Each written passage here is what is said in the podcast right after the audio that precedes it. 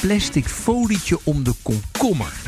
Het is veel mensen een doorn in het oog. Want ja, al dat plastic om ons eten zorgt toch voor enorme milieuproblemen. En dat klopt. Maar liefst 20% van al ons afval bestaat uit verpakkingen. En dat kan lang niet allemaal gerecycled worden. Maar ja, als we ons eten niet verpakken, dan bederft het weer veel sneller en gooien we veel meer weg. En ook dat is een enorme belasting voor het milieu. Een duivels dilemma dus. Dit is De Voeding van Morgen, een podcast gemaakt over ons eten en ons eten in de toekomst, mede mogelijk gemaakt door Unilever. En in deze aflevering gaan we op zoek naar de heilige graal van voedselverpakkingen. Hoe wordt voedsel in de toekomst op een duurzame, milieuvriendelijke manier verpakt? Ja, je zou zeggen verpakken is simpel. Hè? Doe er een zakje omheen en dan is het oké. maar er zit in verpakken enorm veel technologie. En eh, om daar een andere keuze in te maken. Hè? Dus stel dat je één verpakking hebt en je wil wat anders. Ja, dan moet je aan heel veel voorwaarden voldoen. Heel veel eisen voldoen. Dus het is high-tech. Ja, en is het dan ouderwets, biobased, biologisch afbreekbaar plastic, papier, glas, blik? De verpakkingsmogelijkheden voor ons eten zijn gigantisch. Maar wat is nou de meest duurzame keuze? En wat gebeurt er eigenlijk met verpakkingen als jij het in de prullenbak hebt gegooid? Ja, als ik een, uh, een potje dopertjes koop, dan zit er een glazen omhulsel, er zit er een papieren etiket op, er zit een metalen deksel en er zit een rubberring om het af te sluiten. Uh, en toch praten we over een glazen pot, terwijl alle vier de materialen erin zitten. Het is zo, als je kiest nou voor een monomateriaal wat makkelijk te recyclen is, ja, dan moet je geen materialen samenvoegen. Ja, het recyclen van verpakkingen met meerdere materialen is erg lastig. En dat is nog maar één van de hobbels op weg naar een circulaire verpakkingsindustrie. Een van de dingen die we zien is dat om gemiddeld 35% recyclaat in te kunnen zetten, betekent dat wij voedselveilig kunststof moeten kunnen recycleren. Mm Nou kan dat al heel mooi bij petflessen. Hè. Bij heel veel andere soorten kunststoffen mag dat nog niet, wetgeving technisch. Nou, in welke hoek vinden we dan oplossingen voor het verpakkingsprobleem? Nou, wij kijken vandaag overal, van chemisch recyclen tot papier van landbouwafval en herbruikbare verpakkingen. Je hebt ook bijvoorbeeld wel, ook wel refillstations. Het is ook wel dat je denkt, ja, wat sta ik hier nou te doen? Ja, dan sta je zeeps op te tappen. Ja, maar je tapt toch ook een biertje? op zoek naar de duurzame voedselverpakking van de toekomst. En dan starten we met het dilemma. Want hoewel voedselverpakkingen voor veel afval zorgen, ze houden ons eten dus ook langer houdbaar. Ja, hoe moeten we nou naar verpakkingen kijken? Zijn ze een vloek of een zegen? Ik legde deze vraag voor aan Chris Bruines en Rob Verhagen. Ja, ik ben Chris Bruines. Ik ben directeur van het Kennisinstituut Duurzaam Verpakken. En wij uh, ondersteunen het bedrijfsleven bij de keuzes om uh, duurzamer allerlei producten te verpakken. En hoe doe je dat precies? Nou, wij doen uh, heel veel onderzoek met universiteiten en hogescholen aan, uh, aan verpakkingen. En uh, wij uh, analyseren verpakkingen. En we bepalen ook samen met de afvalsector, met de afvalwereld, de recyclers en de sorterers, bepalen we ook de recyclebaarheid. Dus hoe goed die verpakking uiteindelijk ook weer kan worden verwerkt tot een uh, nieuwe grondstof. Ik ben Rob Verhagen, ik ben de Sustainability Director van de Oelemans Packaging Groep, een Nederlands verpakkingsbedrijf.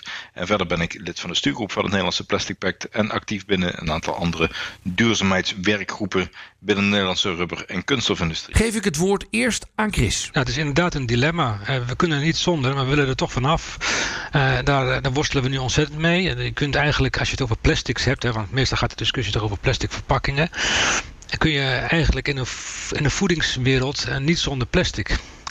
Uh, aan de andere kant uh, presteren we nog niet genoeg, zeker in Europa niet en in de wereld, om dat plastic goed te verwerken en goed om te zetten tot nieuwe grondstof. En waarom kunnen we niet zonder plastic dan? Nou, omdat het een materiaal is wat uitstekende beschermende eigenschappen heeft. En uh, je kunt alles in blik stoppen, dat kan natuurlijk ook. Uh, dat heeft ook hele goede beschermende eigenschappen. Uh, eigenschappen maar een, een verse paprika in blik, ja, dat is toch een beetje vreemd. Dus daar is plastic een uitstekend materiaal voor. Ja, want waarom is plastic zo fantastisch dan? Het is, het is een polymeer. Hè? Plastic is een polymeer wat geen uh, uh, chemische werking meer heeft voor het product wat je beschermt. En je kunt het uh, voorzien van allerlei eigenschappen, barrière-eigenschappen noemen we dat. Waardoor je uh, het voedsel langer vers kunt houden, langer houdbaar kunt houden. Mm -hmm. Ik heb wel eens een onderzoek gelezen dat zegt uh, van de FAO. Uh, en die zeggen wereldwijd 45% van de jaarlijkse oogst aan groente en fruit gaat verloren door voedselverspilling. En in veel gevallen is dat het gevolg van ontbrekende of gebrekkige verpakking. Ken jij die cijfers ook? Nou ja, ik ken de cijfers niet uit mijn hoofd, maar ik weet wel dat dat uh, heel erg speelt. Dat voedselverspilling uh, qua uh, milieu-impact veel, en veel groter is dan, dan, de, dan de milieu-impact die verpakkingen veroorzaken. dus dat, die verhouding ken ik wel. Maar goed, dat, dat laat onverlet dat we natuurlijk ook die verpakkingen wel moeten oplossen. Want die komen ook in het milieu terecht. Ja. Hoeveel meer is voedselverspilling een probleem ten opzichte van uh, uh, rotzooi van verpakkingen een probleem is? Het hangt een beetje vanaf hoe je het probleem definieert. Maar je kunt zeggen van als het gaat om de, om de CO2-schade, uh, zeg maar, dan is het 90 of 95 ten opzichte van, van 5 of 10. Als het om vleesverpakkingen gaat, is het zelfs 98 om 2, zeg maar. Dus het echt veel veel grotere impact heeft op het CO2 heeft vlees dan de, de, de verpakking zelf. Die verpakking telt eigenlijk dan niet mee. Nee.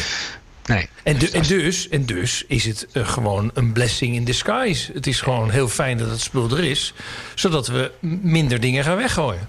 Ja, zeker. En dat is ook een blessing in disguise. Maar we moeten natuurlijk wel ervoor zorgen dat als we die verpakking eenmaal hebben in de afvalfase, dat we ook die blessing in disguise een blessing laten blijven. En dat we het ook goed, uh, goed uh, blijven weggooien en goed verwerken. Mm -hmm.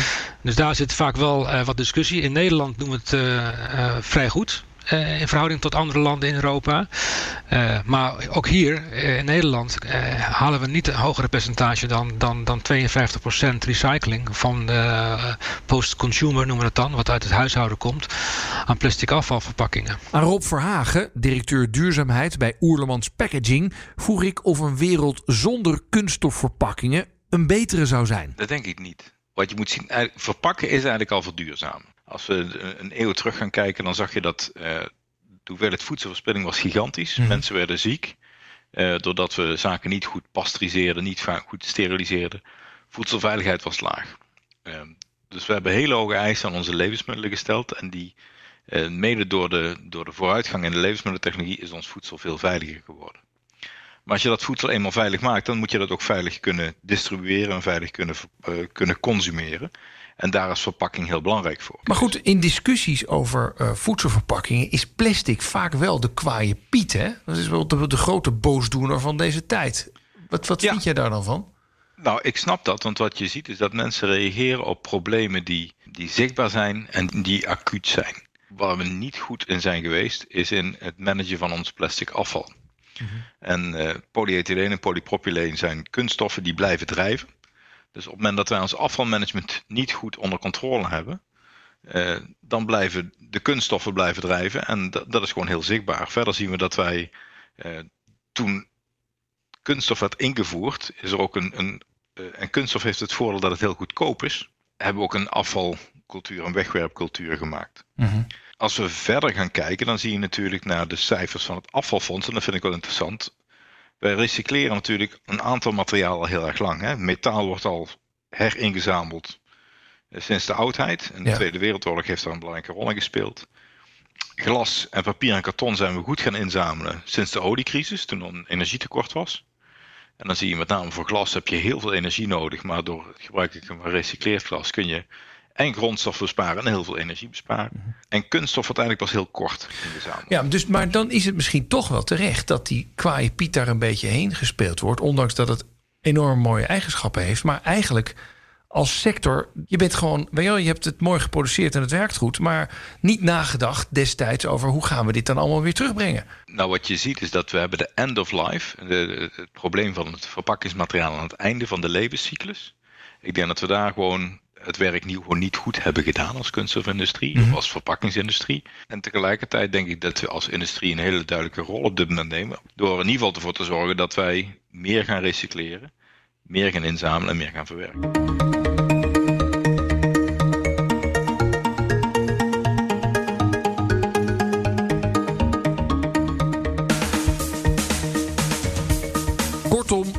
Kunnen niet zonder voedselverpakkingen. Of het nou gaat om plastic, blik, papier of glas.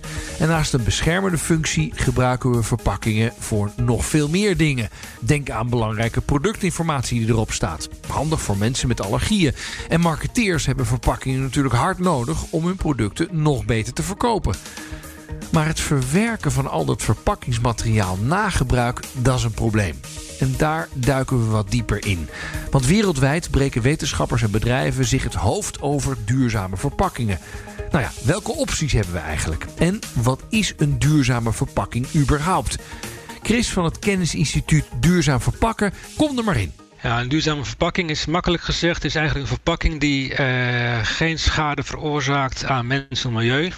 Dat is natuurlijk een hele korte uh, verklaring. En dat betekent eigenlijk dat die verpakking uh, goed recyclebaar moet zijn. Uh, dat die weer goed kan worden, kan worden hergebruikt in nieuwe producten. Dus dat je de, na de recycling er ook weer spullen van overhoudt waarmee je wat mee kan. Mm -hmm. Het moet ook een, een, verpakking zijn die weinig CO2 kost in de, in, de, in de productie. Zolang we onze energie nog uit fossiele brandstoffen moeten halen, is dat een groot probleem natuurlijk. En uh, het, is, ja, het, is een, uh, het, is een, het is een verpakking die ook moet zorgen dat het product ook duurzaam binnenkomt. Want een kapotte televisie uh, is, een, is een afvalproduct geworden zodra ja. de verpakking niet zijn werk goed doet. Even, even die duurzame verpakkingen. Kan dat dus ook, als je bijvoorbeeld daar goed mee omgaat, als het weggegooid wordt, plastic zijn? Zeker. Zeker. Oh ja, want, want dat ja. zit niet zo in mijn hoofd. Ik denk altijd aan papier en dat soort dingen, weet je wel? Ja, nee, maar plastic is uit, kan een uitstekende duurzame verpakking zijn. Uh, sterker nog, ik denk dat in heel, heel veel gevallen plastic uiteindelijk wel de beste oplossing zal blijven. Maar nogmaals, zolang wij in onze eigen producten onvoldoende uh, verwerkt materiaal accepteren, mm -hmm. wordt het natuurlijk steeds lastiger om, dat, om, om, om, die, om, die, om die, die cirkel dicht te krijgen. Dus wij moeten ook accepteren dat wij in onze verpakkingen, niet zozeer voor de voeding, maar vooral in de non-food, dat we daar de recyclaten zeg maar, van die plastics ook eh, weer daarin gaan gebruiken. Want dan kunnen we er ook een economie aanjagen. Ja, ja. Wat, wat eigenlijk zeg jij, de duurzaamheid van de verpakkingen gaat niet zozeer niet hoofdzakelijk over het maakproces, maar het gaat vooral over het afvalproces en dat je het daarna weer kunt hergebruiken om er weer iets van te maken. Het gaat om ja. het ding erachteraan.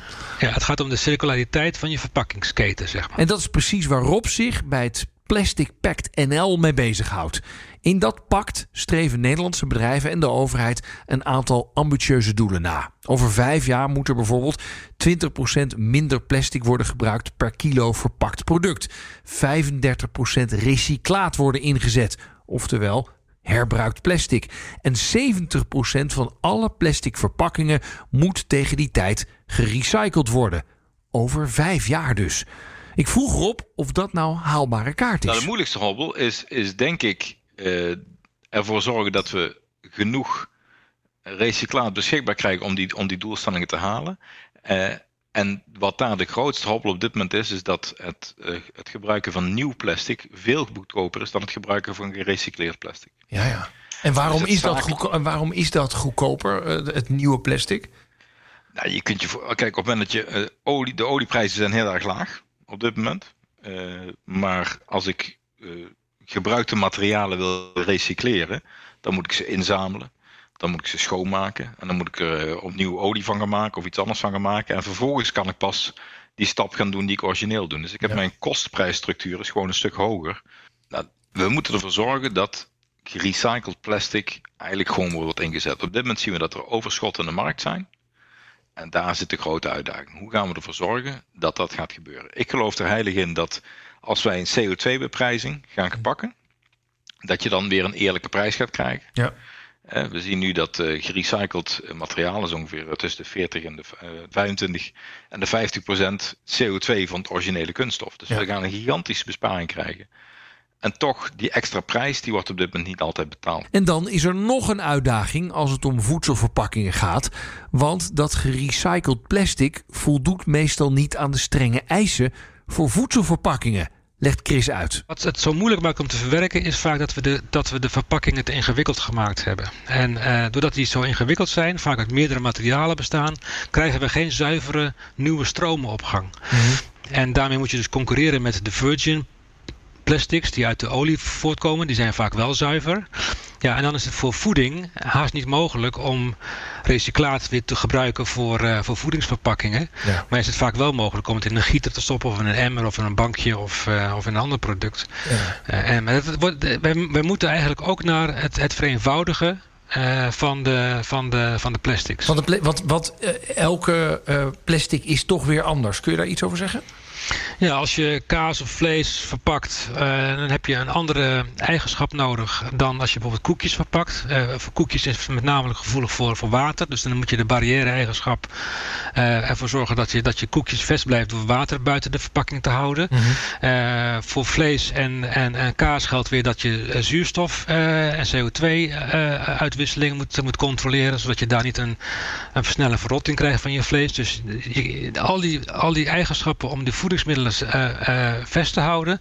Die vertalen zich door naar specifieke eigenschappen van de plastics eromheen. Ja, ja. En, als je, en als je dat allemaal weer bij elkaar gooit in de afvalbak, dan kun je het misschien wel bij elkaar smelten, maar dan kun je er nooit meer kaas in gaan verpakken. Exact. Ja, ja. Ja. Maar, maar uh, en, en kan, hebben we niet één wonder plastic dat het allemaal kan? Uh, nee, we hebben geen wonderen nog. Nee, helaas. Uh, dat uh, dat wordt wel aan gewerkt. Hè, dus aan, aan, maar ik weet niet wie dat gaat brengen. Maar we hebben nog geen wonderbaarlijke plastics die het allemaal, allemaal kunnen en, en 100% recyclebaar zijn. Maar wat is, wat is dan de oplossing? Want dan, dan is inderdaad gewoon virgin material, hè, dus gemaakt dus van aardolie vaak, is dan toch nog het makkelijkste. Want dan, nou ja, dan heb je niet die rotzooi van die gemengde plastics te pakken. Nee, voor de, voor de foodverpakkingen denk ik ook wel dat we heel erg aan de virgin grondstoffen zullen blijven. Uh, maar voor de non-food verpakkingen, als je bijvoorbeeld kijkt naar, naar, naar, de, naar de flacons voor, voor shampoo bijvoorbeeld, of voor, voor, voor wasmiddel. Ja, daar kun je gewoon voor kiezen als, als samenleving om dat gewoon te maken van gerecycled plastic. Daar hoef je niet een food grade uh, polymeer voor te gebruiken. Daar kun je gewoon een gerecycled polymeer voor gebruiken. Maar dat gebeurt in de praktijk dan weer nog niet zoveel, want gerecycled plastic ziet er vaak net een beetje groezeliger uit en ruikt ook nog eens een keertje anders. Maar volgens Rob liggen juist daarin kansen. Ja, het brengt allerlei uitdagingen. Tegelijkertijd, uh, iedereen roept altijd uitdagingen. Maar ik vind het mooi dat toen de eerste gerecycleerd pet op de markt kwam, dat gaf een beetje metalige schijn. En iedereen sprak, sprak over een kwaliteitsdefect. Op dit moment willen mensen juist die metalige schijn van dat gerecycleerd plastic, want dat is een teken dat het gerecycleerd is. Datzelfde zien wij in uh, ander gebruik van materiaal. Als wij te goed gerecycled materiaal hebben, dan gelooft de klant niet dat het gerecycleerd is. En dat zien we ook binnen de papierindustrie. Hè? Als jij gerecycled papier wil hebben, ja, dan wil je ook wel zien dat er een pitje in zit. ja. uh, en ik geloof er dus in dat waar we nu uh, de marketeers zeggen van oh, het drukbeeld is niet zo mooi, er zit een andere kleur. Dat we juist over een jaar of twee jaar gaan zeggen van hé, hey, ik wil die andere kleur, want dan kan ik het zien dat het van gerecycleerd materiaal is. Ja, ja ook dat is dus weer uh, voer voor marketeers, toch? Ja, en dat is denk ik ook de reden waarom grote bedrijven, zoals een Coca-Cola, maar ook de grote Unilever, Kaufland, Lidl, dat zijn de mensen die op dit moment investeren in de recyclingindustrie. Dus dat is wel gaaf. De ja. grote merken investeren in recycling omdat zij zien dat dat de grondstoffen van de toekomst zijn. Hey, en hoe zit het dan met bio-based plastic en biologisch afbreekbaar? Zijn dat niet hartstikke duurzame verpakkingsmaterialen? Rob van Oerlemans Packaging ziet in de biohoek zeker kansen, maar is voorzichtig. Waar ik me zorgen over maak, is het feit dat er een verschil. Iedereen noemt alles bio. Hè, en dat klinkt ook fantastisch, hè? biologisch, biobased, bioafbreekbaar, bioscoop. Uh, als je er bio voor zet, dan klinkt het goed. Maar die dingen zijn heel anders. Een bio-based materiaal is heel anders dan een bio-afbreekbaar materiaal. Nou, Chris legt het even verder uit. Ja, er is heel veel verwarring over. Biobased wil zeggen dat, dat, dat de grondstoffen die je gebruikt om de plastic te maken een biologische oorsprong hebben. Dus je kunt mais of suikerriet of andere grondstoffen kun je gebruiken om bijvoorbeeld polyethyleen te maken. En dan zijn het als het ware de zogenaamde biobased polyethyleen, dus drop-in noemen we dat dan. Dat is, dat is een, een, polymeer wat eigenlijk dezelfde polymeer is als vanuit olie. Mm -hmm. Alleen het, de grondstof is anders. Een biodegradable, dus biologisch afbreekbaar, dat is een, dat is een polymeer wat, wat in, in een composteerinstallatie uh, afbreekt met het groente, fruit en tuinafval. Oh. Maar het is niet zo dat als, als laat ik zeggen, kunststof heb van mais gemaakt, dat het dan ook automatisch afbreekt? Nee. Nee. En waarom willen we dit eigenlijk? Nou ja, de, de, de, de productie uit de, de, de, de, biologische uh, polymeren, zeg maar, dus de biobased, hebben een lagere CO2-footprint. Uh, dus die hebben een, die, zolang we, als je het vergelijkt met de fossiele korrels, presteren ze op dat vlak beter.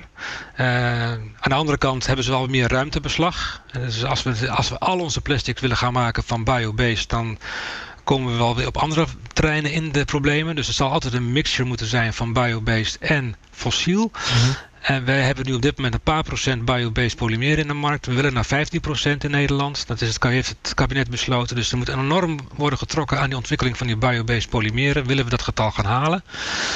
En de biologisch afbreekbare, ja, dat is een beetje een belofte waar een hoop mensen uh, wel warme gevoelens bij hebben. Maar helaas in de natuur breken die polymeren ook niet af. Dus je kunt geen composteerbaar bekertje zomaar in de berm gooien. En dan blijft hij nog jaren liggen. Oké, dan gooien we het nu even over een andere boeg. Hoewel plastic prachtige eigenschappen heeft, blijft het lastig om een duurzame, recyclebare plastic voedselverpakking op de markt te krijgen. Nou, misschien moeten we dan kijken hoe we papier beter kunnen inzetten. We hebben toch niet voor niets al die gratis plastic zakjes in de ban gedaan. Tijd voor een nieuwe stem en wel van iemand die zich helemaal op duurzaam papier heeft gestort. Mijn naam is Peter van Rosmalen, eh, eigenaar en oprichter van Paperwise. Wij maken papier en karton van landbouw. En dat hebben we uh, gedaan en gestart naar aanleiding van landbouwafval, wat wereldwijd en masse verbrand wordt. Ja. En dat is natuurlijk jammer, want je verspilt een, een, eh, een hele mooie grondstof. En van dat ingezamelde landbouwafval maken ze onder andere karton dat dan weer wordt gebruikt voor duurzame voedselverpakkingen. En voor mij, Peter, landbouwafval, dat zijn uh, stukken mais, uh, graan. Wat, wat is dat eigenlijk? Nou, voor ons is landbouwafval Ehm, afval uh, die overblijft na de oogst van onze voedselgewassen. Mm Dus het moet altijd een secundaire toepassing zijn. Als we denken aan uh, graan, gerst, uh, koren, tarwe, dan hebben we het eigenlijk altijd maar over 10 of 20 procent is maar de aard, dat is ons voedsel. En 80% is stengel. In het geval van mais hier in, in Europa wordt het nog vaak als diervoedsel gebruikt. Maar in het andere geval gebeurt er echt helemaal niks mee. Het wordt gewoon echt letterlijk verbrand. Oh. En um, tegenwoordig halen jullie dat op. Hè? Jullie bestaan vijf jaar. En, en wat, doe, wat doe je er precies mee? Onze fabrieken, onze partners waar paperwise geproduceerd wordt, wordt dat landbouwafval ingezameld. En vervolgens wordt dat landbouwafval, uh, dat wordt, uh, daar wordt de cellulose uitgehaald. Mm -hmm. Net zoals uh, heel veel papierfabrieken in Europa doen, maar dan uit een boom. Maar wij halen het daar uit, uit dat landbouwafval. En daar zit ongeveer net zoveel cellulose in landbouwafval dan dat er in een boom aanwezig is. En de, ja, vaak horen we nog, ja, maar CO2 en we hebben een boom nodig. Ja, dat klopt, we hebben wel bomen nodig. Maar landbouw, landbouwgewassen nemen net zoveel CO2 op en zetten dat om in zuurstof dan dat onze bomen doen. Hé, maar Peter, waarom als er zoveel grondstof aanwezig is, wat voor die mensen eigenlijk um, een, een niks meer oplevert? Hè? Ze verbranden het liever. Ja. Dus, dus ik kan me voorstellen, dat kun jij bijna gratis krijgen. Waarom doet niet iedereen dit dan? Nou, omdat onze huidige industrie is natuurlijk heel erg efficiënt geworden door bomen te gebruiken. En als je heel erg efficiënt bent, is andere grondstoffen, ook al zijn die in aanschaf de grondstoffen op zich niet veel duurder, dan produceer je natuurlijk veel kleinschaliger en minder efficiënt. Mm En dat is de uitdaging waar wij eh, voor staan als, als, met een bedrijf als Paperwise. Je doet iets wat niemand anders doet, die laat zien dat het kan. Maar de huidige papierindustrie is zo verdomde efficiënt dat je financieel uh, qua kostprijs gewoon bijna niet in de buurt komt. Ja, ja. En dat maakt het toch nog wel uitdagend om dat voor elkaar te krijgen. Dus eigenlijk is hier ook weer uh, groei, massa, is schaalvoordeel. Uh, en ik hoor ook wel, ja, papier, dat klinkt heel mooi natuurlijk. Maar omdat je dat maar één keer gebruikt, is het wel een enorme CO2-uitstoter. Vandaar dat wij ook op een gegeven moment een, een levenscyclusanalyse, een LCA, hebben laten maken om onze impact te berekenen van het papier. En uh, daar zit dan alles bij. Dan, dan kijk je naar een impact van het plantje. Want we beginnen met een voedselgewas. Uh, totdat het papier bij ons in ons magazijn ligt. En dan kun je nog steeds zeggen dat de impact uh, behoorlijk laag is. Maar, maar behoorlijk laag, want als je dat dan vergelijkt met plastics. Is het dan nog steeds behoorlijk laag? Want, want nee, kijk, het probleem met die papieren tasjes bijvoorbeeld is... die wordt echt maar één keer gebruikt. En zo'n plastic tas tegenwoordig wordt wel, weet ik wel, 12, 13 keer gebruikt. Ja, dus kom je nee, in de daar, heb je, daar heb je gelijk. En als dat het geval is, als je een papieren tas maar één keer gebruikt, maar ja, we hebben een klanten erbij die, laat, die, maken, daar- die maken papieren tassen van Paperwise. En die kun je gewoon ook 10, 15 keer makkelijk gebruiken. Mhm. Dus het is, het is overigens wel ooit lastig om plastic en papier met elkaar te vergelijken. En eh, ik zeg net al, we hebben een levenscyclusanalyse laten maken. Maar die hebben dan ook een vergelijk meegenomen met gewoon virgin papier van bomen en recycled papier. En hoe is het bij jullie? Want ik hoor ook wel weer dat ehm, eh, bij papier dan ook wel weer toch wel iets van plastic wordt toegevoegd, zodat het weer langer houdbaar kan blijven. En volgens mij is dat juist weer niet de bedoeling, want dan heb je weer twee verschillende soorten grondstoffen dat je weer moeilijk uit elkaar kunt halen. Hoe zit dat bij jullie? Ja, nou, dat ligt natuurlijk aan de toepassing. Je vroeg straks even van eh, wanneer is het een, een duurzame verpakking? Kijk, een van de eerste vragen die wij altijd stellen, eh, waar moet het aan voldoen? Want als je kijkt naar houdbaarheid, dat red je niet met alleen papier. Dat red je overigens vaak ook niet met maar één soort kunststof. Dus eh, dus voor, voor papier eh, is houdbaarheid altijd een uitdaging, papier en karton. Dus dan kun je ervoor kiezen om dat te combineren met eh, een biofolie, met een biocoating, om toch bepaalde ja, eigenschappen te creëren waarmee je houdbaarheid eh, v- verlengt.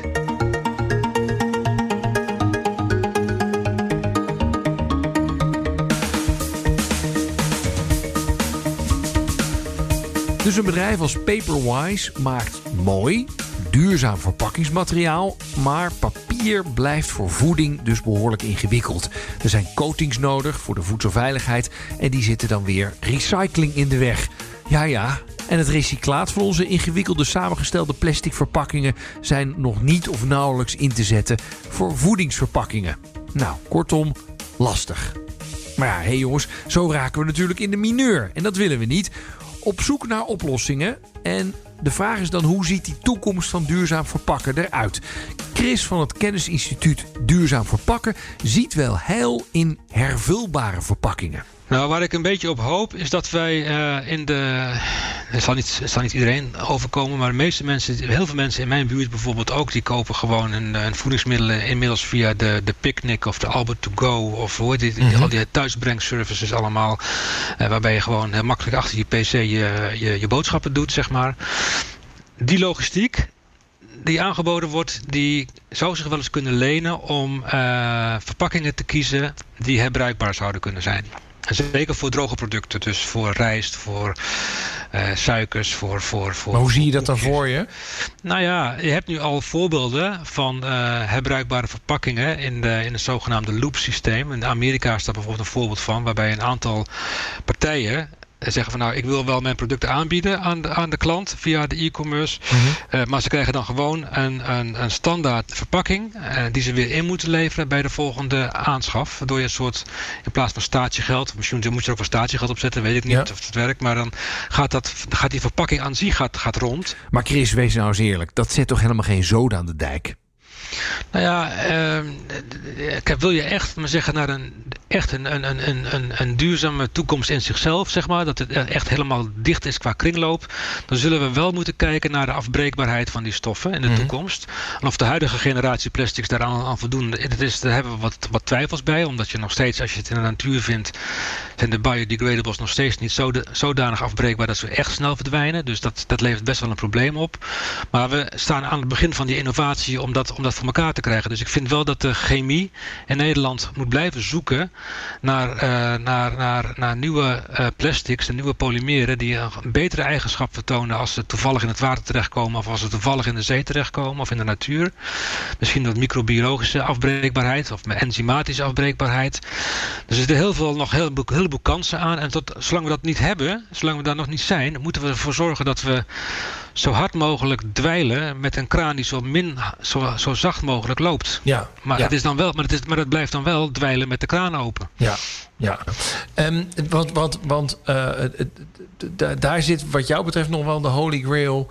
Als je dat voor elkaar kunt krijgen. Dat je echt, echt daadwerkelijk in de natuur afbreekbare verpakkingsmaterialen krijgt. Maar gaan wij dat meemaken dat we dat voor elkaar hebben? Nou, ik weet het niet. Dus ik, er zijn nu al uh, ontwikkelingen in, in, de, in de wetenschap uh, waarin, laten we zeggen, bacteriën of enzymen in staat zijn om uh, bijvoorbeeld pet af te breken tot 90 procent. Oh ja. En, en, en dus we, zijn gewend om het in de fik te steken, maar dat doen we al jaren. We zijn dus nog onvoldoende gewend om het op een andere manier te verwerken. Want we zijn nog maar 20 of 30 jaar aan het recyclen hooguit met die plastics. Als je het vergelijkt met glas en met papier, wat al veel langer wordt hergebruikt, ja, dan, uh, dan is plastic staat dan maar in de beginschoenen. Ja, dus we kunnen nog wel even door innoveren. Jazeker, ja. absoluut. De innovatie waar Rob van Oerlemans Packaging het meest van verwacht, zit dan ook in de chemie. Maar ik denk de grote klapper gaan we krijgen als we straks ook chemisch recyclaat in kunnen zetten. En wat is chemisch recyclaat? Nou, wat we zien is dat eigenlijk eh, normaal gesproken praten we over recycleren. Als wij eh, materialen die we gebruikt hebben, je broodzak eh, en je, je, verpakking van je, van je broodsmeersels, die worden gewassen, die worden gesorteerd op de verschillende soorten kunststof, of dat polypropyleen of polyethyleen is. En vervolgens worden ze weer, nadat ze gewassen zijn, worden ze in kleine stukjes gehakt en opnieuw opgesmolten. Dan krijg je nieuw kunststof. Mm Nou, wat je nou, als je nu uh, complexe kunststof hebt, bijvoorbeeld waarbij er twee soorten kunststof tegen elkaar geplakt zijn, zodat ze een betere barrière-eigenschap krijgen, dan zijn die niet zo goed mechanisch te recycleren. Maar die zou ik wel weer eigenlijk terug kunnen brengen naar de originele moleculen. Aha. en, dat, en dat doe je dan bijvoorbeeld door pyrolyse. dan kan je onder vacuüm ga je dat verhitten, krijg je pyrolyseolie. Uh, ik kan het gasification, hè, vergassing kun je toepassen. Stolverliezen wordt veel gebruikt voor, voor piepschuim. En ze zijn er een heel scala aan chemische processen die je kunt gebruiken om eigenlijk die kunststof, die gepolymeriseerde kunststof weer terug te brengen tot de originele moleculen. Zodat je die weer voedselveilig in kunt zetten in allerlei toepassingen. En, en wat houdt je tegen nou om dit op grote schaal te doen? Nou, wat we nu zien is dat de eerste partijen chemisch recyclaten inmiddels beschikbaar zijn. Uh, en dat is fantastisch en de, dat werkt hartstikke mooi. En we zien ook dat de, dat de eigenschappen heel erg goed zijn. Alleen er moet nog ja, heel veel uh, capaciteit bijgebouwd worden in Nederland. Uh, en wereldwijd om inderdaad die doelstellingen te kunnen halen. Lichtend voorbeeld op dit gebied is het Eindhovense bedrijf Ionica. Met hun chemische recyclingmethode voor petafval zou tot 25% van de wereldwijde plasticproductie oneindig kunnen worden gerecycled en geupcycled zelfs. Ook voor voedselverpakkingen. Maar ja, zij zijn dus absolute voorlopers. En de oplossing voor al die afgedankte voedselverpakkingen hebben we dus nog niet. Is er in de tussentijd iets wat de consument kan doen? Nou, ik geef het laatste woord aan Chris. En, en de verantwoordelijkheid van de consument, waar ligt die nu ja, dat ligt nu vooral ook bij het, uh, het, het, het uh, netjes afdanken. En dat betekent dus dat je het gewoon gescheiden moet houden in, in gemeentes waar gescheiden wordt ingezameld. In, uh, in heel veel gemeentes uh, wordt het plastic in de PMD-bak gegooid. Maar hou die PMD-bak dan ook zo schoon mogelijk. Gooi dan daar ook alleen het, het plastic, het metaal en de drankenkartons in. En niet nog eens een keer de kattenbakvulling. Ja, Snap je? Dus ja, want dat levert dan gewoon weer een probleem op bij die PMD. Ja, ja, ja. dus uh, wees daar nou een beetje netjes in. Ja, dat is het, het minste wat je kunt doen. Ja, dat is het minste wat je kan doen. En maar ook heel effectief. Hè? Als je het goed doet, als we het goed doen, dan winnen we echt heel veel mee.